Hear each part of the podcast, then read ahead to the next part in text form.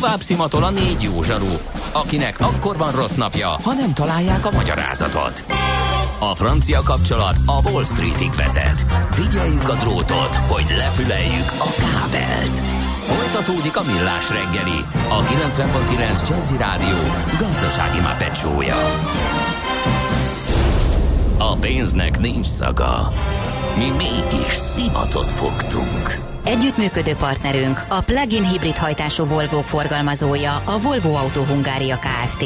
Lendületben a jelenben, biztonságban a jövőben. Nem ma, és nem mi találtuk fel a spanyol viaszt. Mesél a múlt. A millás reggeli történelmi visszatekintő rovata akkor, abból az időből, amikor pödört bajusz nélkül senki nem lehetett tőzsdeüzér. Érdekességek, évfordulók, események annó. Mesél a múlt. Így trédeltek dédapáink. No, uh, akkor indul a történelmi kívánságműsorunk, Katona Csaba történész ül a stúdióban, uh, és hát akkor menjünk uh, időrendi sorrendben. Én engedelmetekkel azért a kevésbé komoly kérdéseket nem venném sorra, mert megy az idő, hogy mi volt előbb a tyúk vagy a tojás, meg mindegy, csak sör legyen benne, bár a sörről majd még beszélni fogunk szerintem. Na, menjünk akkor a érkezési sorrendben igazságot téve a jelentkezők között. Mit gondol Katona Csaba, miért ragaszkodnak az akadémikusok finnugor rokonságunkhoz, mikor több ázsiai eredetről van tudományos bizonyíték? Itt megint ez egy érdekes és nagyon provokatív, ráadásul nagyon aktuális téma. Mindenféle szempontból az, és már arra is lehetőséget biztosít nekem, és ennek kifejezetten örülök, hogy némiképpen módszertanilag is viszonyunk ez a dologhoz. Szóval ott kezdődik az egész, hogy vannak az akadémikusok, meg vannak az akadémiai kutatóintézetek, amik ugye szeptember 1-től már nem akadémiai kutatóintézetek, de hát ezt a kettőt gyakran össze szokták mosni. Aztán nagyon érdekes dolog, hogy a társadalom viszonyul a bölcsészet tudományokhoz, főleg a történelemhez, és sokszor azt tapasztalom, hogy azt gondolják, hogy minden akadémikus, az, meg minden akadémiai kutató az mind történész. Hát nem. Fizikustól a természettudósig van ott mindenki. De ami ezt illeti, szóval az a verzió, hogy az akadémikusok, a történészek, vagy a hivatalos történetírás ilyen ma, hála Istennek nincsen. Tehát nagyon könnyen elképzelhető az, hogy két történész ül egy szobába, jó barátok, és a források alapján tök más következtetésre jutnak valamiből, és vitáznak. Ezzel együtt természetesen vannak olyan dolgok, amiről a történet tudomány elutasító, ezek pedig a tudománytalan megközelítések. Tehát vannak bizony, ez is egy szakma. Ez is egy szakma. Most visszatérve ide, miért ragaszkodnak hozzá nem az akadémikusok, hanem azok a nyelvészek, akik foglalkoznak vele és komolyan gondolják? Azért ragaszkodnak hozzá, mert jelenállás szerint a szakma legkiválóbb ismerői szerint egész egyszerűen semmi nem indokolja, hogy másképp lássuk mármint a magyar nyelv finnugor eredetét, az alapjait, mert hiszen rengeteg jövevényszóval van tele, némettel, latinnal, most már angollal is természetesen, sőt az már korábban Törökkel. is. Törökkel. természetesen, és nyilván 150 évig itt voltak a törökök, ez is adott egy réteget, ha 300 évig lettek volna, sokkal több török szavunk lenne, ez abszolút nem mm. arról szólna, hogy akkor mi török eredetűek vagyunk. Nem lehet az, hogy összemosódik a genetika meg a nyelv? Tehát, De. a, tehát De. simán lehetünk ázsiai származások, ám de finnugor nyelvet beszélünk, mert azon az a részén éltünk elég sok. Pontosan erről van szó, tehát a magyar nyelv alapjai finnugor eredetűek, ez sok mindenből kiderül.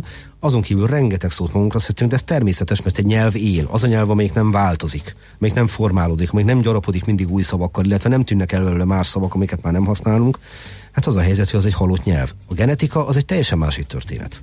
De hát gondoljunk abba bele, hogy itt vagyunk ezer éve a Kárpát-medencében, ugye? És vajon mennyit változott az itt élő magyarság genetikai állománya ismerve a történelmünket. Tehát semmi meglepő nincs abban, hogy például a jelenkori magyarság jelentős részének a legközelebbi genetikai rokonai, a románok, a szlovákok, a csehek, a szerbek, a horvátok, az osztrákok, itt vagyunk egymás mellett ezer. Nézd rám, Hát, na, igen. Szóval, ezzel a névvel. Az ács az meg nekem gyanús. és akkor a név az megint egy másik történet. A magyarán fogalmazva ahhoz, hogy a magyar nyelv finnugor eredetű, ahhoz nem csökönyösen, nem ö, úgymond ö, dacból ragaszkodnak a nyelvészek, hanem azért, mert ez a tudományos vita tudományos érvek mentén már réges-régen eldőlt. Oké, okay, ugorjunk. Megint csak egy provokatív téma. Valóban háborús bűnös volt Vas Albert és édesapja Vas Endre? Köztölt róla, hogy antiszemita nézeteket vallott, lásd patkánya konfoglalása, a tanulságos mese fiatal magyaroknak, és elvész a nyom című művei. Vas Albert munkásság. Van, ahol szobrot állítanak neki, valahol meg antiszemitának tartják, és ki akarják írni az irodalomból. Hát itt meg ilyen három dologról kell beszélnünk, az egyik a Albert, mint író. Tehát függetlenül attól, hogy háborús bűnös volt-e vagy nem, nyilván mindenkinek lehet vélemény az irodalmi tevékenységéről. Ugye az emberekben általában van egy ilyen vágy arra, hogyha valaki valamilyen területen mondjuk kiválót alkot, és ezzel nem azt mondtam, hogy Vasalbert kiválót alkotott, de az sem, hogy nem, akkor, akkor azt gondoljuk, hogy az emberileg is kiváló. Tudjuk, hogy ez nem feltétlenül így van. Tehát Adi Endrét szeretjük, ugye a műveiért, megpróbálom elképzelni, milyen lehetett együtt élni vele. Az nyilván nem egy egyszerű történet. Vagy szeretjük Csát Géza munkáit, de pontosan tudjuk, hogy hogy végezte az életét, és hogy hát mi köthetőek hozzá. Mi Vasalbertet illeti, jelenleg is érvényben van az a népbírósági ítélet, mely szerint ő háborús bűnös, de amennyire én tudom, 2007-ben, amikor kísérlet született arra, hogy fölülbírálják, akkor ez sikertelen volt, tehát egész egyszerűen kincses előd, aki ügyvédként képviselte, nem tudott előrébb jutni. De amennyire én ismerem ott az iratokat, a román népbírósági iratokat, abból nem derül ki teljes egyértelműséggel, sőt inkább valószínű, hogy nem vett részt felbújtóként azokban a gyilkosságokban, ugye Vasas Szent Gotthárdon, illetve Újtosztelkén, amit a Umbosztelkén, amiket a úgymond a terhére rónak. Itt számolni kell sok mindennel, a ellenmondásos tanulvallomásokkal, nyilván a népbírósági elfogultsággal is, de mindettől függetlenül az, hogy vannak-e Vasalbertnek súlyosan és durván antiszemita szövegei, az viszont nem vitatható. Tehát ilyen értelemben példaképnek mindenképpen nehezen nevezném. A háborús bűnösség, az ismét mondom, az egy másik, az egy jogi kategória. Nem bizonyítottak a terhére út vádak, ezt így elmerem mondani. Hát azzal viszont nagyon nehéz etikailag mit kezdeni, hogy ugye ez a bizonyos patkányos írás az 1944-ben jelenik meg. Tehát azt gondolnám, hogy a minimális emberi etika és humanit, vagy humanizmus az mást diktált volna de jelenleg... Akkor jelenleg... már azért lehetett tudni a rémtettekről, hát meg hogy melyik, melyik oldalon állunk mi tulajdonképpen abban a háborúban, igen. Igen, és azt gondolom, hogy van egy olyan dolog, hogyha azt látom, hogy valakiket kollektív bűnösséggel sújtanak, akkor, akkor az ember tudja, hogy hova illik állni, de legalábbis nem állok be azok mellé, akik rúdolják őket. Uh-huh. Oké, okay, következő téma, gyors témaváltás, Balaton. Azt írja a hallgató, hogy a kedvence, amikor arról mesél, és esetleg egy-két érdekesség, amit eddig még nem osztottál meg velünk. Ugye nagy kutatója van a füredi fürdőkultúrának, ahol hát hogy is fogalmazzak rádióképesen, hamiskártyások, könnyű nőcskék és és mindenféle válogatott cigánylegények élték a nagyvilági életet nem is oly régen ez hajszál pontosan így volt, de ez minden fürdőhelyre igaz volt. De talán amit itt érdekességén meg lehetne említeni, miért pont Balatonfüred volt kiemelkedő fürdőhely. Mert ma teljes evidenciának tekintjük, hogy elmegyünk a Balatonhoz és csobbanunk egyet, ugye? Na most, amikor Balatonfüreden kialakul a fürdő 18. században, akkor el lehet mondani, hogy a kutya bele ment a vízbe. Hát ami ma már elképzelhetetlen, hogy valaki úgy megy a Balatonra, hogy látni nem akarja a vizet, de miért? Mucsaras volt, nádas volt, mire használták a Balatont? A halász, halászni. Uh-huh. Halászni semmi más, ugye voltak tervek, hogy kiszárítják, de Balatonfüredre azért jártak az emberek, mert ott volt a gyógyvíz, a savanyú víz, amit ugye remekül meg lehetett inni, és ebbe fürödni is lehetett. És csak 1850-es években, 1860-as években kezdenek rájönni arra, hogy hoppá, hát itt van egy természetes víz. Ebbe bele lehet menni. Hát lehet fürödni. Kiépítik a hideg fürdőt, középen az ember szépen bemegy, egyébként azt a fürdőházat a második világháborúban érte végzetes találat. Jobbra a hölgyek, balra az urak. És nagyon vicces történet 1865-ből Zicsi Gézáé, a Magyar Operaház későbbi zenei intendánsái. Ő 15 évesen kerül Balatonfüredre, leszakad a jobb keze, konkrétan. Még előtte egy vadászbalesetben fölrobban a mordája kezébe, ide küldik, hogy gyógyuljon meg, és hát ráveszi őt a, ebben a műsorban már többször emlegetett Bizai Mihály, hogy ússzon be a hölgyek közé.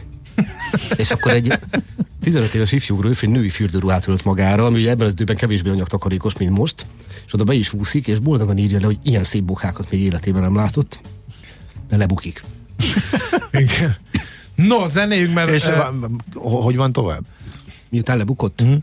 Azt írta, hogy ez bőségesen megírta neki, majd bizai becsempészte őt, ö, ez kisasszony drámai szendeöltözőjébe. Mondám, hogy az nem férfi, aki nem járt a drámai szendeöltözőjébe, de a drámai szendébe azt gondolom, hogy szorult némi tisztesség, ugyanis az történt, hogy a tükörben, Cicsi leírása szerint, visszaemlékezések leírásai szerint, így Meglátta hátul a fiatalember, és azt mondta, hogy hány éves maga kicsikém, mondta, 15. Egy tanácsot adok magának, óvakodjon a nőktől, és főleg a színésznőktől, aki felé. Életvezetési tanácsok. Alapvetően az icsi mulatozása úgy ért véget, hogy a szülei megtudták, hogy a gyerek felépülése túl jól sikerült, és akkor uh, nagyjából a következőt írja, hogy hát uh, édesanyám tájékoztatott arról, hogy haza kéne menni, és elgondolkodtam rajta, hogy édesanyámat elszomorítottam, tárcám üresebb, mint egy elcsapott miniszteré, ideje volna hazamenni, amikor elhatározásom minden erkölcsi alapjától megfosztott apám távirata, amely így hangzott, hazajönni, apád. Fogadtatásom a szülői házban rövid volt és barátságtalan. a többit képzeljük el. Oké. Okay. Következő, ma, ez szívemnek kedves téma, köszönet Dénes hallgatónak. Magyarország Pannónia gazdasági kereskedelmi jelentősége a római birodalom idején. Nagyhatalom voltunk-e? léteztek-e Pannonián átmenő kereskedelmi útvonalak, minek maradt nyoma, érezhető utóélete, stb. stb. Hát Pannonia az ugye magában, mint provincia nem volt nagyhatalom, Róma volt a nagyhatalom, pontosabban a római birodalom, ennek viszont egy fontos provinciája volt. Ugye eleve egy határprovincia is, és hát a itt kiépülő közigazgatásnak a fontosságát mutatja, hogy Pannóniát előbb két, majd pedig négy önálló területre osztották, ugye Pannonia Superior, Pannonia Inferior és így tovább. Kereskedő utak léteztek, természetesen ne felejtjük ezekről a Borostyán útról, mai napig meg vannak a nyomai, és hát van egy elég sajátos dolog, amit borászok szoktak mindig boldogan emlegetni, ennek a, a lényege az, hogy tudjuk, hogy volt szőlőkultúra, római szőlőkultúra. Hát ugye Aliszka Szexárdon már. Így van, pontosan. Ugye egy latin név. És még hosszan lehetne sorolni. Na most a helyzet a következő, hogy fönnmaradt egy olyan, mm, mondjuk úgy nézet, hogy annyira jók voltak a pondoniai szőlők, hogy a itáliai kereskedők kilobbizták, hogy ezt többet ne lehessen termelni, és parancsot adtak rá, ki kell írtani. Most azt hagyjuk, hogyha Rómában adnak egy parancsot, azt végrehajtják a Pannóniában, tehát hiszen arról, hogy valamiről rendelet van, az nem azt jelenti, hogy meg is történt. Csak ezt meg azzal árnyalnám, hogy valójában ez a rendelet arról szólt, hogy minden Itálián kívüli szőlőt csak mennyivel jobban hangzik, hogy a miénk volt a legjobb. Persze, már akkor... Igen, Pannoniának meg volt a jelentőség, és ezért ne felejtsük el, határvidékről beszélünk, itt volt a Limes, ugye? Tehát ilyen értelemben valóban kiemelkedő jelentőséggel bírt, de Pannonia önállóan, hát az nem igazán. Azt viszont tudjuk, hogy az itt, itt azért néhány katona császár innen származott. Tehát ilyen értelemben a jelentőségét ne vitassuk el. No, következő a viking berzerkerek tényleg valami drogot használtak? Ez most valamiért hálás téma. És azt mondják, hogy a gyilkos galócát használták, van, aki szerint nemes egyszerűséggel jó berúgtak, és azért voltak bátrak, van, aki szerint epilepsziások voltak, és azért nem félték a halált. Mit lehet erről tudni? Vagy azt használtak, vagy nem. Ezt lehet erről tudni. Szóval a problém... Nincs ember, aki ezt a vitát eldönti. Hát igen, mert a, hogy is mondjam, a viking berszerkerek fogyasztási szokásairól fönnmaradt történeti források száma az végesnek nevezhető. Ennél, ennél kulturáltabban nem tudunk körülírni. Tehát jószerűen semmit nem tudunk erről. Természetesen tudunk arról, hogy Birkán, Hajthabuban, meg egyéb ilyen viking városokban csináltak feltárásokat, és ebből világosan kiderült, hogy a viking harcosok fogazata meglehetősen rossz állapotban volt. Ez részben nyilván összefügg azzal, hogy mit fogyasztottak, de hát legfőképpen a kor higiéniás viszonyaival. De hogy ők előtte szívtak-e valamit, amitől bevadultak? Hát a jó Isten tudja. Lehet. Következő, és ez nagyon érdekes téma, a dualizmus. Kora keveset hallunk a dualizmus meghatározó figuráiról, pedig érdekes életeket, sorsokat találhatunk. Barta Miklós, Darányi Ignác és az állítólagosan öngyilkos ír származású Egán Ede élete eh, érdekes és figyelemre méltó lehet. Hát itt némiképp összefügg a három személynek a neve, tehát nyilván nem véletlenül így hangzott el a kérdés. Ugye Egán Ede, aki valóban ír származású volt, valójában Igen a családnév, tehát hogyha nagyon íresen akarom kiejteni, ő egy kiváló magyar kormányhivatalnok volt, akit azzal a feladattal küldtek Kárpátaljára, hogy vizsgálja meg az ottani szegénység, ma úgy mondanánk talán, hogy mély szegénység, nyomor és elmaradottság okait. És erről írt egy jelentést, na most Arányi Ignác volt ekkor a földművelősügyi miniszter, ő több ízben is betöltötte ezt a tárcát, és hát Egán Ede írt egy elég komoly jelentést arról, hogy miben látja az okokat. A magyar kormányhivatalnak a korrupciójától egészen odáig, hogy bizonyos kereskedelmi szövetségek ott milyen mértékig igyekeznek visszaélni a helyzettel, összhangba természetesen a korrupt hivatalnokokkal.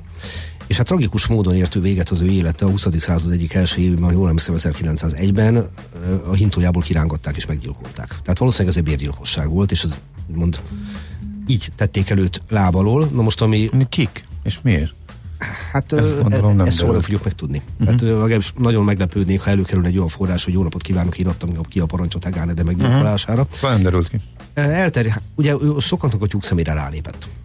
Tehát amikor kimegy egy kormányhivatalnok, komolyan veszi a munkáját és leadja a jelentéseket, akkor az a helyi érdekeket elég rendesen sért. Uh-huh. Itt is ez történt. Uh, ami például Bartát illeti, hát ő, ő ugye az ellenzék című napilapnak volt, vagy a heti lapnak volt a kiadója, egy, egy következetes ellenzéki politikus, és egyebek mellett uh, arról híresült el, hogy megírta a Kazárföldön című munkáját, ahol a kazár szót egyértelműen a zsidó analógiáként használta. És ez, ez tulajdonképpen egy antiszemita pamflet, ami egyértelműen megpróbálja abban egyszerűsítő narratívába helyezni ezt az egész kárpátaljai történetet, hogy csúnya gonosz zsidók kizsákmányolják a szegény ruténeket, meg magyarokat. Most ennél sokkal bonyolultabb történetről beszélünk. Uh-huh tehát így függ össze a hármuk személye. De talán érdekességként megemlítenék még két dolgot. Az egyik az az, hogy Egán Edének volt egy testvére, Egán Lajos, aki Fiume utolsó kormányzó helyettese volt, tehát a vészterhes háborús időkben, mert hogy a kormányzó gyakorlatilag ott hagyta a várost, gyakorlatilag de facto kormányzóként tevékenykedett, és egy átkozottul érdekes naplót írt erről, ami Ordasi Ágnes kolléganőm szerkesztésében ebben az évben jelent meg, és egy, egy nagyon spéci helyzetben levő városnak, a Fiumének, ugye azt szokták rá mondani, hogy Fiume az a magyar város, ahol az olaszok horvátul beszélnek, ennek az utolsó napjáról ez egy roppant érdekes dokumentum. Az pedig már személyes dolgom, hogy nyár elején jártam Ungvárom, és találtam egy írkocsmát. Az írkocsmát azt számomra roppant kedves módon Egánnak hívják, tehát Igen. Tényleg? És oda van festve, oda van festve egy cégére az arcképe is. Aztán tehát valójában egy most divatos dolog, hogy egy írkocsmát működtetek, az a úgymond a helyi kötődésű hagyományokkal ötvöződött. Nagyon és ilyenkor egy történész nagyon boldog, úgyhogy mindjárt be is mentem inni. Megértjük. Na aztán, ez is a kedvenc kérdésem. Azt szeretném tudni, mivel foglalkoztak, hogyan éltek, öltözködtek, milyen dalokat énekeltek, és mennyien voltak a kipcsakok. És mi közünk ez, hozzájuk nyilván. Ez ugye? egy nagyon jó kérdés. Volt kipcsak, királyunk kérlek uh-huh. szépen, annyi közünk van. Annyiben a kipcsakokat megfeleltetjük a kunoknak, akkor természetesen igen, tehát ilyen értelemben volt. Egyáltalán mi az a kipcsak? Az egy ilyen népcsoport? Ez egy népcsoport, igen. Uh-huh. De ugye ezekkel a korabeli népcsoportokkal azért érdemes nagyon csinyán bánni, hogy kit hogy hívunk, és főleg amikor genetikailag, vagy nyelvileg azonosítjuk. Induljunk ki abból, hogy nagyon sok forrás, ami fönnmaradt mondjuk a népvándorlás időszakából, vagy a későbbi időszakból is. Ugye hányszor keverednek ezek a elnevezések, hogy tatár, meg un, ugye minket magyarokat nagyon sokszor türknek hívtak. Miért? Képzeljük el, hogy van egy olyan népesség, mondjuk a franciák, vagy valaki, aki lát ilyen vágtázó pusztai lovasokat, és megpróbálja őket azonosítani valakivel. És nagyon nehéz kibogozni, hogy konkrétan mikor melyik népcsoportról volt szó. Ma úgy gondoljuk, hogy hát itt elsősorban ugye a kunokkal lehet őket azonosítani. Ez egy más kérdés, hogy a jelenkori mm, mondjuk úgy hát ilyen poénba hajló dolgok a kipcsákok kapcsán nem sok köze van a történelemhez. Oké, okay. következő kérdés. Mária Terézia és a magyarok kapcsolata érdekli a hallgatót. Hát itt is van egy ilyen nemzeti büszkeséget dagasztó esemény, ugye az életünket és vérünket. Szeretjük azt hinni, hogy mi mentettük meg Mária Terézia trónját kvázi. Hát nem is mi mentettük meg, de volt benne részünk. Azzal együtt persze, hogy Mária Terézi és a magyarok kapcsolata, ezt így nem mondanám, azt mondanám, hogy Mária Terézi és a magyar rendek kapcsolata. Tehát Mert ugye a jobbágyoknak édes mindegy volt, hogy Mária Terézi a második József, vagy hányadik József. Jó, jó esélye fogalmuk se volt róla adott esetben, mm-hmm. hogy éppen ki a király.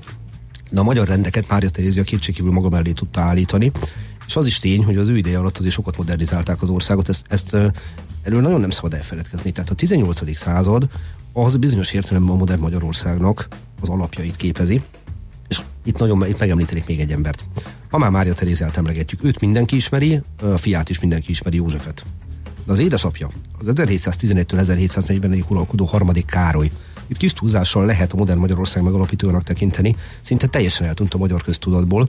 Ő az, aki megköti ugye a szatmári békét, egy nagyon-nagyon kompromisszumos, nagyon-nagyon jó békét Magyarország számára, és ő az, akinek az örökségét tovább folytatja Mária Terézia. Mi ez a kapcsolatot illeti, hozzá kell tenni, hogy Mária Terézia idején azért nagyon sok magyar ember tett szert ott ment a Bécsi udvarba modern műveltségre, és második József idején, amikor egy ilyen nemzeti ellenállás bontokozott ki, akkor ezen a műveltségnek az alapján pedig a magyar irodalom és a magyar történet, és minden magyar humántudomány előre tudott lépni. Ilyen értelemben tehát ez is Mária Teréziához köthető. Jó, köszönjük szépen, zenélünk egyet, rövid hírek jönnek, és hát nem tudom, most már kénytelenek vagyunk szelektálni, mert úgy elöntött bennünket a kívánság áradat, hogy szerintem egy műsort meg lehetne vele tölteni, majd kitaláljuk a zene alatt, meg a hírek alatt, hogy mihez kezdjünk ezekkel. Egy részét biztosan meg tudjuk válaszolni, de már most látszik, hogy mindent nem, úgyhogy legyetek türelmesek, mindjárt jövünk vissza.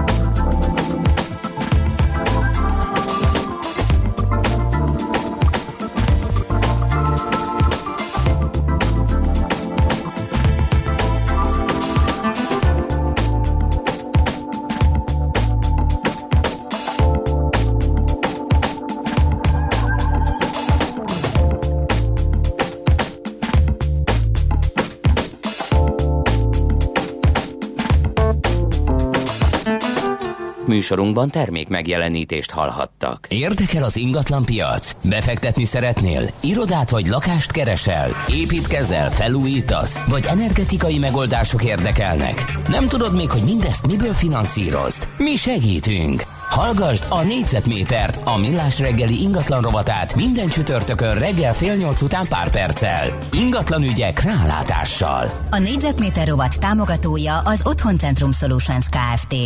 OC Investment Solutions, az új lakóprojektek consulting and sales szolgáltatója.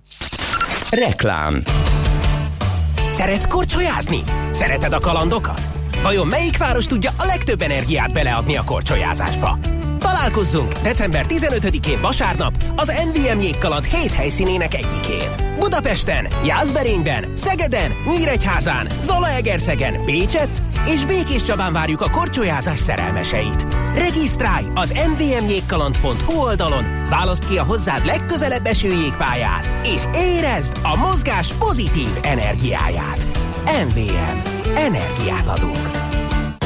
A tehetség mindig különleges. Egy eredeti gondolattal, egy nagyszerű ötlettel bárki bárhol sikerre viheti saját vállalkozását. Ha te is hiszel ebben, mi is hiszünk benned. Ha te is teszel érte, mi is teszünk érted. Az Exim stabil és biztos alapot teremt a magyar kis- és középvállalkozások sikeres külföldi terjeszkedéséhez. Segítünk, hogy az ígéretes tervek igazi sikertörténetek kiváljanak. Merj nagyobb lenni. A többi a mi dolgunk. Exim. Útlevél a sikerhez. A zene ünnep. Ajándékozzon koncertélményt karácsonyra. Vásároljon hangversenyegyeket a Nemzeti Filharmonikus Zenekar és a Nemzeti Énekkar előadásaira jegypénztárainkban vagy honlapunkon. www.filharmonikusok.hu Reklámot hallottak. Rövid hírek a 90.9 Jazzin. Több mint száz embert bocsát el Budapesten a posta. Közleményük szerint a vállalat vezetése működési hatékonyság javítása érdekében folytatja a bürokrácia csökkentő lépéseit. A létszám csökkentés főleg a fővárosi irányítási szolgáltatói munkahelyeket érinti, és nem azokat a munkaköröket, ahol a Magyar Posta munkaerő hiányal küzd, mint a kézbesítők, postai ügyintézők és logisztikai munkatársak tábora. A skót miniszterelnök szerint, ha Skócia függetlenné válik, megpróbál önálló tagországként újból belépni az Unióba. A politikus a BBC televízió választási interjú műsorában kijelentette, támogatná, hogy az Egyesült Királyságban ismét népszavazást tartsanak az EU tagságról, de nincs garancia arra, hogy ez megoldaná Skócia problémáját. Lehet, hogy pontosan ugyanolyan eredmény születne, mint 2016-ban. A brit EU tagságról akkor rendezett népszavazáson a skótok 62%-a bennmaradásra voksolt.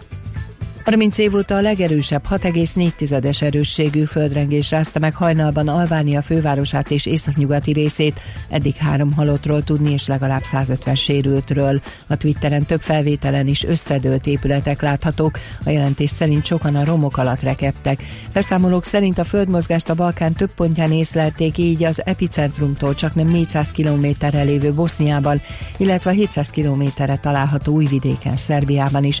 Szeptemberben is erős erős földrengés volt Albániában 5,6-es, amely megrongált mintegy fél ezer házat. Tovább szedi áldozatait a kanyaró egy hét alatt több mint háromszorosára emelkedett a szamoai járvány halálos áldozatainak száma, szinte mindegyikük kisgyermek között a csendes óceáni szigetország kormánya egy héttel ezelőtt szükséghelyzetet hirdettek ki, amelynek keretében az összes iskolában felfüggesztették az oktatást és a gyülekezést is korlátozták. A szombati adatok szerint jelenleg 1644 beteget kezelnek kanyaró gyanúval. Az időjárásról ma az ország keleti felén lesz naposabb idő, máshol erősen felhős borult lesz az ég, délután 7-13 fokot mérhetünk. A hírszerkesztőt László B. Katalint hallották hírek legközelebb fél óra múlva. Budapest legfrissebb közlekedési hírei, itt a 90.9 jazz Budapesten útszűkületre kell készülni az első kerületben a Tárnok utcában a Szent Háromság térnél burkolatjavítás miatt. A 16-os, a 16 és a 116-os autóbusz Szent Háromság tér megállóját áthelyezték. A 11. kerületben a Temesvár utcában a Talpas utcánál útszűkületre kell készülni vízvezetéképítés miatt.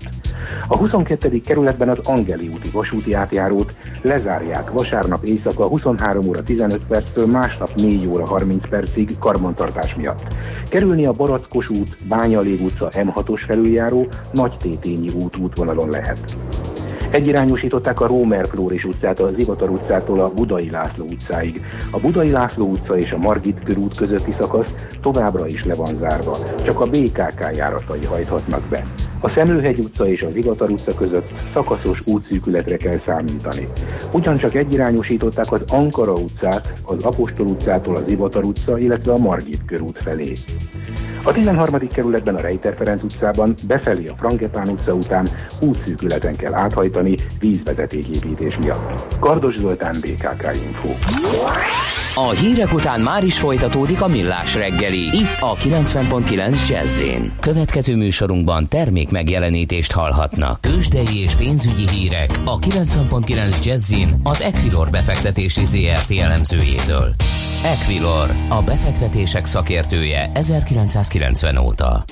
Búró Szilárd, a vonalban a pénzügyi innovációs vezető. Jó reggel, szia! Jó reggelt, sziasztok, üdvözlöm a hallgatókat. Hova megy a magyar tőzsde? Ez is, ez is csúcson volt, vagy csak csúcs közelben, mit Amerika csúcsra ment megint, az, az megvan, de hogy a Buxnál hol, hol is tartottunk pontosan a csúcshoz képest? Buxba is meg volt az új csúcs, uh-huh. úgyhogy, úgyhogy ott is tegnap nagyon szép napot zártunk, sőt a Bux mellett az OTP is új rekordot ért Hát az OTP viszi lényegében az új csúcsokra, ugye? Uh, igen, igen, mondjuk tegnap meg a Richter is nagyon jól mozgott, most ma egy picit álmoskásan kezdünk, és egyelőre a tegnapi nap korrekcióját látjuk.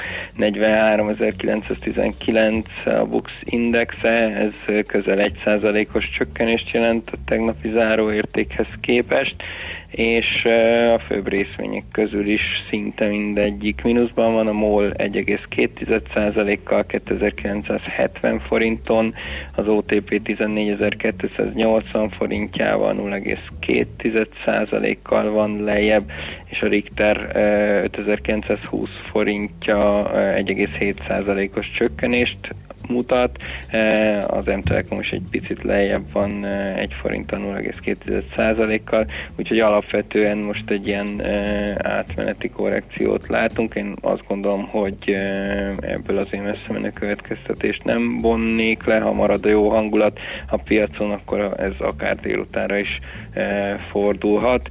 Ugyanígy az európai tőzsdéken is inkább mínuszokat látok, úgyhogy, úgyhogy azt gondolom, hogy ez uh-huh. egy most ma reggeli hangulat, de hát ami a lényeg, és amiért örülhet mindenki, Megvan? Mert hamarosan Sikerült? egy, egy vásárolhatjuk meg a táskát, és az ékszert karácsonyra párjainknak, hiszen a Louis Vuitton megegyezik ah, a Tiffany-val, úgy tűnik.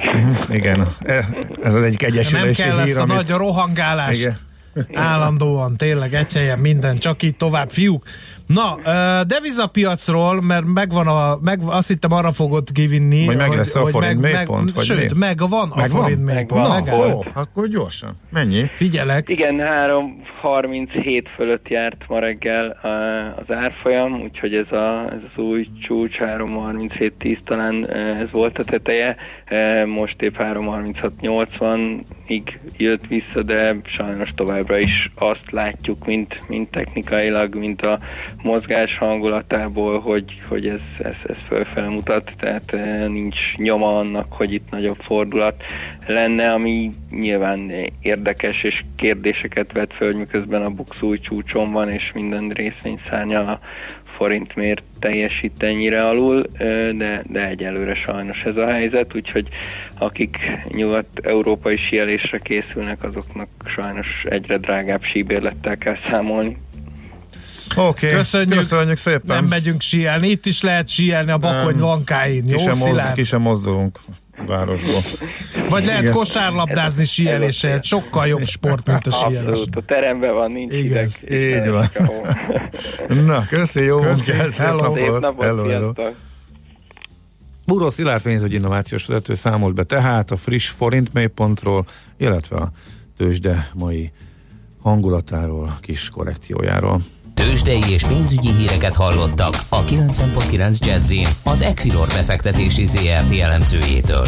Equilor, a befektetések szakértője 1990 óta. A szerencse fia vagy? Esetleg a szerencse lánya? Hogy kiderüljön, másra nincs szükséged, mint a helyes válaszra. Játék következik. No kérem szépen, a nyereményünk naponta egy palack bor és egy páros VIP belépő a Decadencer november 30-án megrendezendő lemez bemutató koncertjére a Harsányi Pincészet jó voltából. Mai kérdésünk, mikor alkotta meg Leo Fender, kaliforniai villamosmérnök a világ első sorozatban gyártott basszusgitárját? A. 1937, B. 1951, vagy C. 1965? A helyes megfejtéseket ma délután 16 óráig várjuk a játékkukac jazzy.hu e-mail címre. Kedvezzem ma neked a szerencse! No, folytatjuk történelmi kívánságműsorunkat Katona Csaba történésszel uh, nem úszod meg Hort és Kádár.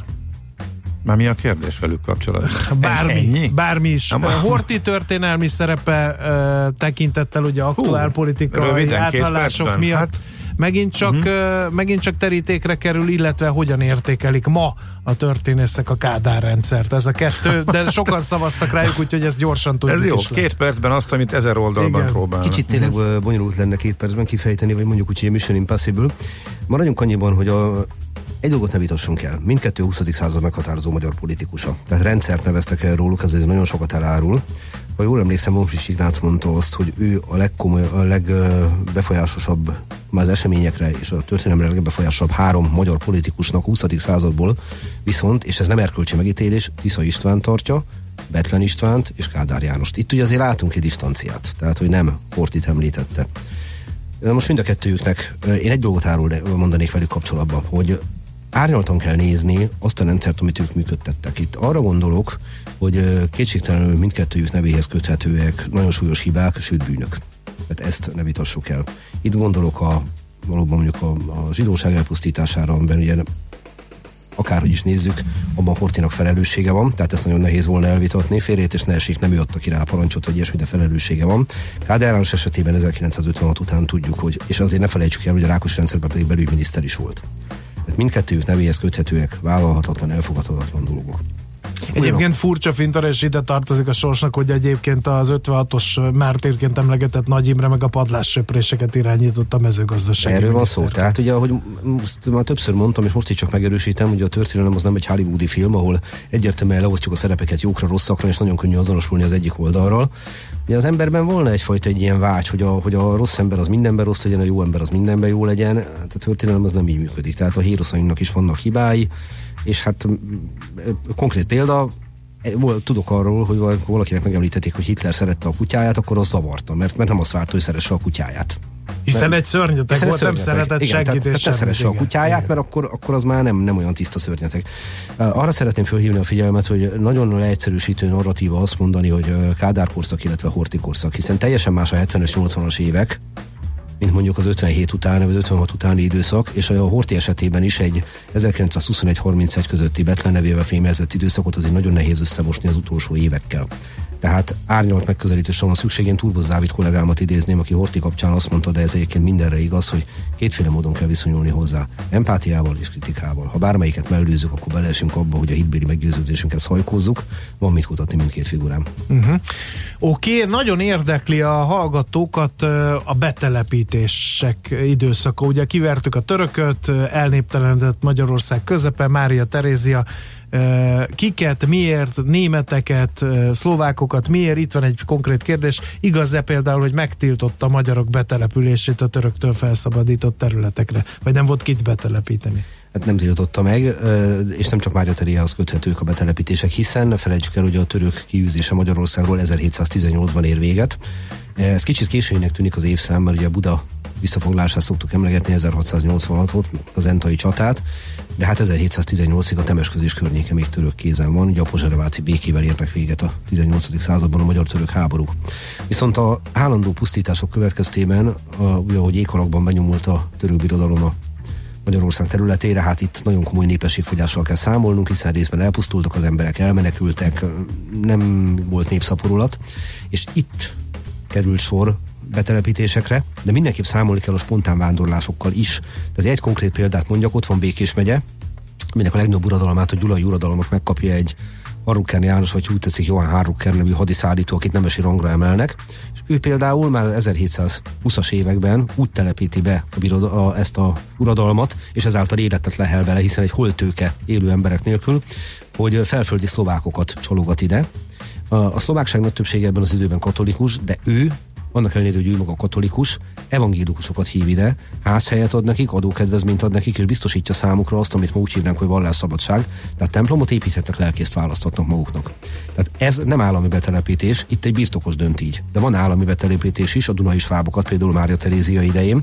Itt őt mindenképp két dolog motiválta. Nem arról van szó, hogy ne jön ide magyar, hanem olyan embereket akart odavinni, akik beszélik a középkori latinnak vagy a mostani angolnak megfelelő birodalmi nyelvet, a németet, Hát egy átkettő számára fontos, hogy a katolikusok legyenek.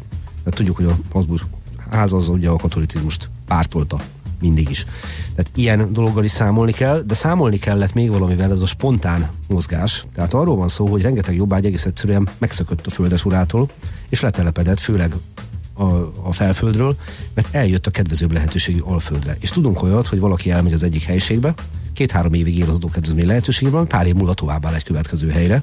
Sőt, ha már békést emlegettem, ide köthető az egyetlen olyan szlovák népmozgás Magyarország területén belül, ami dél-északi irányú, mert valamivel később konkrétan uh, Nyíregyházán az történik, még mindig a 18. században vagyunk, hogy ott telepítik újra a Károlyiak az uradalmukat, és a szarvasi, békés csabai, tehát a békési szlovákság addigra már olyannyira benépesítette népismerét, hogy az ő leszármazottai telepednek át Nyíregyházára, tehát Magyarországon belül is van egy ilyen uh-huh. mozgás. Tehát van egy spontán, van egy földesúr, és van egy állami népességmozgás. És a németek Tokajban, ezt egy, egy hallgató direkt konkrétan kérdezi németeket gyakorlatilag mindenhol találunk, ezt ne felejtsük uh-huh. el. Tehát ez, ez nem tokai specifikum.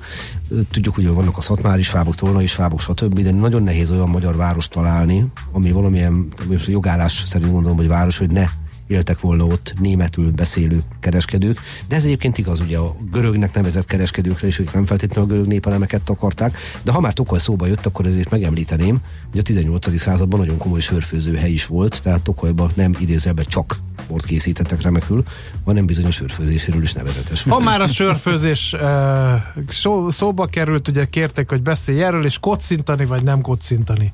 Ezt már egyszer megbeszéltük, de ezek Igen. szerint nem mindenki hallotta. Mi a valóság alapja ennek, hogy ugye az aradi tábornokok kivégzése után sörrel kocintottak, ezért 150 évig, vagy nem tudom én meddig nem illik magyar embernek sörrel kocintani. Hát ennek röviden semmi, de fejtsük ki ennél kicsit bonyolultam a dolgot, tehát 40-50 évvel a aradi események után bukkan fel először ez a legenda, hogy kocingattak, és aztán 1999-ben megerősödött az a plusz kis hozzátétel, hogy pont 150 évre fogadtuk meg, azért 1999-ben akkor látszólag lejárt. De semmi olyan történeti feljegyzés nincs, ami ezt igazolná, ami ezt bizonyítaná. Úgyhogy nagy valószínűséggel, sőt 99,99%-os valószínűséggel egy legendáról beszélünk, és arra is jó esély van, hogy hát ezt a borászlobbi terjesztette el valamikor a századfordulón, amikor a filoxéra révén ugye meggyengültek a magyarországi borpozíciói, akkor a magyar ember elkezdett jóval több sört inni, mert ugye valamit inni kellett a bor helyett. Kellett egy olyan ital, amit nagy mennyiségben lehet előállítani, alacsony alkoholtartalmú, viszonylag olcsó, vizet mégse, tehát van egy határ, amit nem lépünk át. Következésképpen a sör töltötte be a bor által üresen hajót piacirést.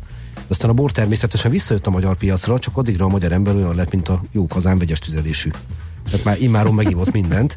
És valószínűleg ehhez köthető az a dolog, hogy hát megpróbálták egy ilyen dolgot, hogy magyar ember ne ígyon sört, ez nem ragadt meg a magyar fejekbe, az igen, hogy nem kocintunk. Nem kocintunk igen. A privát véleményem az nagyon egyszerű, az annyi, hogy történeti alapja nincs, de hagyományá vált. Tehát ha valaki nem kocint, tartsuk tiszteletbe, meg valaki kocint, ne gondoljuk azt, hogy ettől rosszabb hazafi, mert a hazához való viszonyom nem egy öröm múlik. Igen. Hmm. Na, a másik történelmi, vagy hát nem is inkább tudományos személyiség, az Nikola Tesla Uh, ott, egy, ott igen, beszéltünk, és ott, ott is nagyon sok nemzet magáénak uh, akarja tudni, egyebek mellett uh, mi magyarok is. Például jött egy ilyen kérdés, hogy volt-e kapcsolat a Puskás Tivadar lányával Nikola Teslának? Erről konkrétan nem tudok, hogy volt-e vagy nem volt, de ez nem jelent semmit természetesen, mert ettől akár még lehetett volna is. De az, hogy itt dolgozott Pesten, Igen, mente volna valamire igen. Tesla Puskás Tivadar uh-huh. nélkül, akkor Talán így tegyük fel a kérdést. Ez ugye megint az a kérdés, amire egy történész nehezen tud mit kezdeni. Ugye egy történésznek az a feladat, hogy megmondja, hogy mi történt, és az se könnyű mert ugye a régi iratokból próbáljuk kibogozni, meg hogy miért történt, ami még bonyolultabb. Mi lett volna, ha ezzel, ezzel ugye ebből nagyon nehéz kiindulni? Én azt gondolom... Ezeket a kérdéseket már fel se olvasom egyébként. De csak... Van egy ilyen is, hogy mit kellett volna tenni az Árpádházi ki, királyok kihalása után, hogy a magyar királyság ne esse hanyatlásnak. Hát köszi. Na, jó, szóval ezeket a mi lett volna, ha hallgatók ne vegyék zokon, de történésznek nem szívesen teszünk fel. Én azért itt azt mondanám, hogy Teslában, és ez világosan kiderült volna, volt annyi tehetség, hogy valószínűleg ő tudott volna érvényesülni minden körülmények között. Tehát egy zseniről beszélünk, ezt ne felejtsük el. Nem könnyű természetű zseniről. Azt meg, hogy melyik nemzet vallja a magáénak. Hát ő a monarchia polgára volt ilyen értelemben. És innentől kezdve, pontosan azért, mert a monarchia sok nemzetiségű birodalom volt, de gondoljunk abba bele, hogy hány nyelven szerepeltek ugye a feliratok a pénzeken. Így utólag lehet sakkozni azon, hogy akkor most Teslát minek minősítsem. Horvátnak, szerbnek, magyarnak. Én azt gondolom, hogy ő a monarchia polgára volt. És ugyanúgy tudom, így is tekintett saját magára is. Egyéb tudomásom szerint. Igen. No, miért rombolták le a 30-as években a Tabánt? Amit annak idején a budapesti Montmarnak is neveztek. Volt ennek valamilyen korra jellemző nacionalista alapja? A nacionalista alapja alig, ha volt, sokkal inkább gyakorlati. Tehát a Tabánt, gondoljunk ki Zórád Ernőnek a remekbe szabott rajzaira, a Krúdi novelláira, meg egyebekre. Rendkívül romantikusan képzeljük el, hát a valóság ennél picit nyersebb. Szóval a Tabán igazság szerint minden romantikájával együtt egy nyomornegyed volt. Amit én erről tudok, hogy rettenetes állapok uralkodtak a nedves falak között, nem feltétlen legális jövedelemre szertevő emberek is éltek itt, természetesen nem csak ilyenek, de maradjunk annyiban, hogy az Budapestnek egy közelebbről Budának egy nyomornegyede volt abban a helyzetben. És innentől kezdve két döntést lehet hozni, hogyha egy város valamit kezdeni akar ezzel a dologgal. Az egyik az az, hogy az egészet úgy, hogy van, felszámolja. A másik, hogy amennyiben a házak olyanok, műemlék jellegűek, stb., vagy, vagy, vagy akkor, akkor csinál belőle egy valóban egy Montmart jellegű dolgot, és csinál belőle mondjuk egy olyan jellegű település rész, mint amilyennél mondjuk most Szentendre lett. Tehát kicsit ilyen, nagyon a vendéglátóiparra, egy kicsit ilyen marionett jelleggel. Talán esetében nem ez a döntés született, de az a helyzet, hogy nem lehet azt mondani, hogy kizárólag arról van szó, hogy le akarták rombolni a tabánt, hogy ezzel is megfosztjuk Budát egy kulturális tényezőjétől. Megint mondom, egy nyomornegyed volt. Nyilván én személy szerint jobban örülnék. Ha megmaradtak volna azok a házak, és csinálnak belőlük ilyen szép kis mulatókat. Egy buli negyedet Igen, egy pontosan erről van szó. Mm. De hát ebben az időszakban ez nem nagyon merült föl, és adott esetben egészségügyi és egyéb viszonyok mm. miatt uh, sajnos indokolt volt, hogy rendet tegyenek, és ezt a megoldást választották. Mi is fogunk kérni egyet, nem erezgesd a szemeidet, de Most. még egy utolsó. Uh, egy, egy nagyon érdekes, de ez ilyen filozófiai felvetés, a, onnan jutott eszembe, hogy engem az eredet érdekel, hol, mikor, milyen eseményekkel kezdődik az emberi történelem, és majd pont azzal. És van egy csomó olyan kérdésünk is, ami már, már nagyon a modern kort, tehát 9-11 a jelenlegi európai berendezkedésből milyen jövő sejlik fel, meg ilyenek. Tehát akkor vonjuk össze ezeket a meddig kérdéseket, tart? és tegyük fel, uh-huh. hogy mhm. meddig tart a történész munkája, mikor kezdődik, és meddig tart. Hát a történelem kezdeteit azt mi úgy szoktuk mondani, hogy az első írott emlékhez kötjük. Hiszen a, Tehát nem a Samuhoz, meg a nem feltétlen, mert a Richard Leakey által meg. Ugye természetesen uh-huh. minden történeti forrás, történeti forrás egy fennmaradt régi épület, történeti forrás egy dallam, történeti forrás egy régészeti lelet is, de azért a történész elsődlegesen írott forrásokkal szeret dolgozni, illetve a modern korból már képi, illetve hangzó, filmes, stb. anyaggal, hát bár lenne filmfelvételünk Mátyás királyról, mint hogy sajnos nincs. De a régészeti leletekkel nagyon óvatosnak kell lenni, ezt főleg egy, egy profi régész ezt tudja, de alapvetően egy történész is tisztában van vele. Annak idején Móra Ferenc mondta, hogy ez nagyon necces dolog, hogy ha találok egy csontvázat mellette mondjuk egy arab kardal, akkor az lehet egy arab, lehet egy olyan, aki vette egy arabtól, lehet egy olyan, aki megölt egy arabot és elvette tőle, és lehet egy olyan, aki soha nem látott arabot, de valahogy hozzákerült a kart. Tehát itt ugye nem véletlenül beszélnek például a régész kollégák a korai régészet tekintve bizonyos kultúrákról, de nem kötik népcsoporthoz, stb történész alapvetően tényleg onnan indítja, hogy írott emlékek. Tehát mezopotámia. Uh-huh. Hát igen, tehát a folyamenti kultúrákról. Okay. Itt innen tudunk indulni. Meddig tart? Hát ugye ami most történik, az is történelem. Ami egy perc múlva lesz, az is történelem. De például, hogyha felvetik azt a kérdést, hogy mi történt a 9-11-nél, erre már csak az is sem tudok válaszolni, mert ugye történész annak alapján tud választ adni, a mi történtre és miért történtre, arra mész, már végeztek levéltári történeti kutatásokat, illetve és erről publikáltak. Na de ezeknek az anyagoknak egy része titkos.